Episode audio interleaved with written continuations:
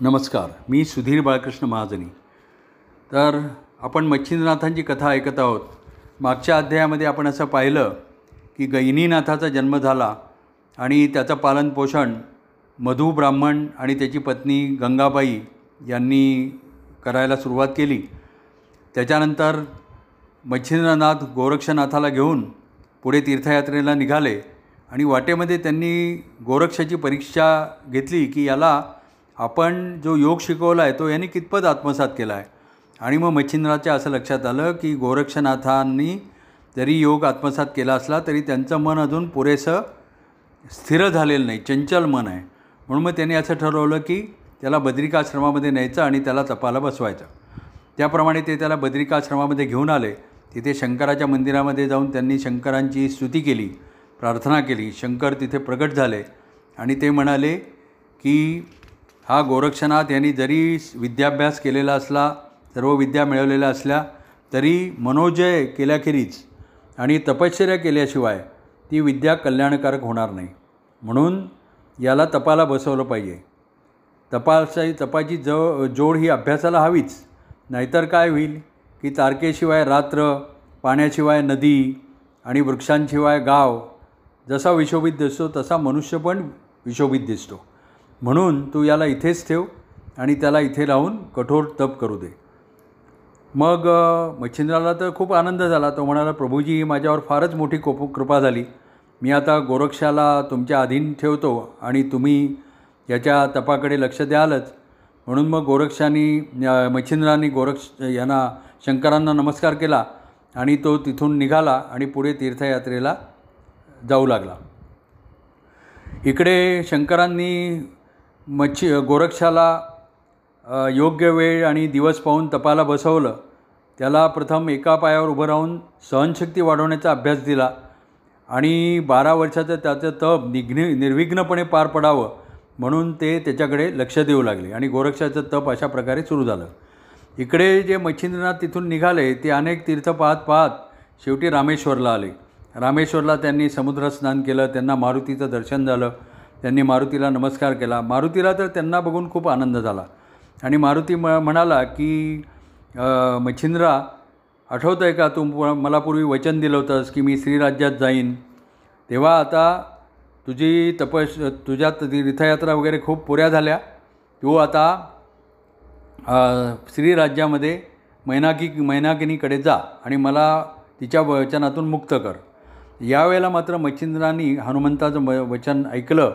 आणि तीन दिवस रामेश्वरला राहून मग मारुती आणि मच्छिंद्र असं दोघंजणं निघाले आणि ते वंगदेशाच्या पलीकडे श्रीराज्यामध्ये आले. तिथे मैनाकिनी नावाची सुंदर आणि वैभवसंपन्न अशी राणी राज्य करत होती. सगळं सर्व कामं तिथे स्त्रियाच करायच्या. ती राणी स्वतः राज कार्यकुशल होती आणि सगळ्या कलांमध्ये निपुण होती. आणि ते दोघं ज्यावेळेला राजधानीत शिरले त्यावेळेला तिथल्या स्त्रियांना मारुतीला पाहून खूप आनंद झाला. त्यांनी त्या दोघांना राणीकडे नेलं. राणीने त्यांचं खूप स्वागत केलं आणि त्यांना बसायला सुंदर सिंहासनं दिली आणि विचारलं मारुतीला की आपल्याबरोबर हे कोण योगी प्रतापरा प्रतापी योगी आले आहेत? तेव्हा मारुती म्हणाला की मी तुला पूर्वी सांगितलं होतं ना मच्छिंद्रनाथ नावाचा योगी इथे येईल आणि तो तुझी मनोकामना पूर्ण करेल. तो हा मच्छिंद्रनाथ आहे. तेव्हा मैनागिनीला खूप आनंद झाला. तिनं मारुतीला वचनातून मुक्त केलं. आणि मग मारुती तिथे तीन दिवस राहून गोरक्षाला तिथे मच्छिंद्राला तिथे राहायला सांगून पुन्हा रामेश्वरला गेला आणि रामाचं चिंतन त्यांनी सुरू केलं. पुढे मच्छिंद्रनाथ मैनाकिनीच्या सहवासात राहत असताना सगळे विषयोपभोग घेत होते. सर्व वैभव त्यांच्या पायाशी लोळत होती. नाना प्रकारचे सुवर्णाचे अलंकार मोत्याचे अलंकार सर्व कामं करण्यासाठी अप्सरेपेक्षा सुंदर स्त्रिया आणि शृंगाराची सर्व साधनं त्याला उपलब्ध होती. आणि नाथ तिथे राहत असताना मैनाकिनी त्याच्यापासून गरोदर राहिली आणि योग्य काळी त्यांनी तिनं एका पुत्राला जन्म दिला त्याचं नाव मीननाथ असं ठेवलं. आणि सर्व अगदी भविष्याप्रमाणे घडून आलं होतं. आणि मीननाथाच्या रूपाने उप उपरिचर वसूस तिथे अवतार घेऊन आला होता. आणि त्या मुलाचं कोड कौतुक करण्यामध्ये तीन वर्षे केव्हाच निघून गेली आणि मच्छिंद्र हा मारुतीच्या सांगण्यावरून श्रीराज्यात गेला खरा परंतु तो मायेनी आणि ममतेनी तिथेच राहिला. आता आपण जालंधरनाथाचा जन्म कसा झाला ते त्या कथेकडे वळूया. तर अर्जुनाचा मुलगा अभिमन्यू अभिमन्यूचा मुलगा परीक्षित परीक्षिताचा मुलगा जन्मेजय आणि जन्मेजयाच्या पणतूचा नातू म्हणजे जन्मेजयापासून त्याच्या वंशातला सातवा पुरुष हा बृहद्रवा राजा हा हस्तिनापुरामध्ये राज्य करत होता. कलियुगाला आरंभ होऊन दोन हजार वर्षांपेक्षा जास्त वर्ष लुटली होती आणि बृहद्रवा राजाने त्यावेळेला अनेक देशांमधले ब्राह्मण बोलावून सोमयाग सुरू केला होता. एक वर्षभर अग्नीला आहुती दिल्या जात होत्या आणि त्या अग्नीमध्ये म्हणजे ज्यावेळेला शंकरांनी तृतीय नेत्र उघडून मदनाचं दहन केलं होतं त्यांचा तपोभंग केला म्हणून त्या मदनाची कामरूप जी तन तनू होती ती त्या अग्नीमध्ये शिल्लक होती. आणि अग्नीच्या पोटामध्ये ती खूप काळपर्यंत राहिली होती.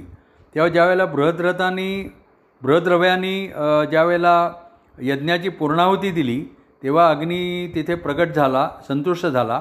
आणि त्यांनी नवनारायणांपैकी अंतरिक्ष ऋषींनी जो त्या अग्नीमध्ये जन्म घेतला होता तो बालक त्या अग्निकुंडातून त्यांनी अग्नीने बाहेर टाकला.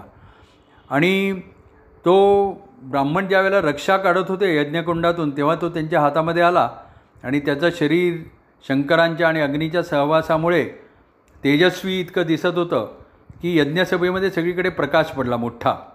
आणि ब्राह्मणांनी राजाला त्या बा त्या बालकाची उत्पत्ती सांगितली कशी झाली ते आणि ते बाळ राजाच्या हातामध्ये दिलं. तर अक्षरशः त्याला मदनाचंच सौंदर्य लाभलं होतं. त्यामुळे ते सुंदर बाळ पाहून राजा मोहून गेला आणि त्या बाळाला त्यांनी आपल्या पत्नीकडे म्हणजे सुलोचना नावाची त्याची पत्नी होती तिच्याकडे दिली. दिलं आणि त्याला सांगितलं की जसा तुझा मीनकेत नावाचा पुत्र आहे तसाच त्याचा हा धाकटा भाऊ आहे अग्निनी प्रसाद म्हणून दिला आहे मग ते दोघंही त्याची त्या बालकाचं अपार कौतुक करू लागले. सगळीकडे आनंदोत्सव सुरू झाला. आणि हत्तीवरून साखर वगैरे वाटण्यात आली जा जाळामध्ये त्याचा जन्म झाला म्हणून त्याचं नाव जालंधर असं ठेवलं. हा जालंधर आता हळूहळू मोठा व्हावू लागला. त्याचा व्रतबंध संस्कार राजाने केला. आणि मग तो थोडा मोठा झाल्यानंतर बृहद्रवा राजा त्याच्या विवाहाबद्दल विचार करू लागला. मग जालंधराला कळलं की आपला विवाह करण्याचा आपल्या मातापित्यांचा विचार आहे. पण हा विवाह म्हणजे काय असतो? तर म्हणाला त्याला असं वाटलं की आपण आपल्या आईलाच विचारावं. म्हणून मग त्यांनी सुलोचना राणीला विचारलं की आई माझा विवाह करणार म्हणजे काय करणार? तेव्हा राणी म्हणाली की अरे तुला बायको आणणार. बायको म्हणजे? ती कशी असती? तेव्हा तो म्हणाला अरे बायको म्हणजे मी जशी आहे ना तशीच. मग तू आहेस की? मग शिवाय मला बायको कशाला?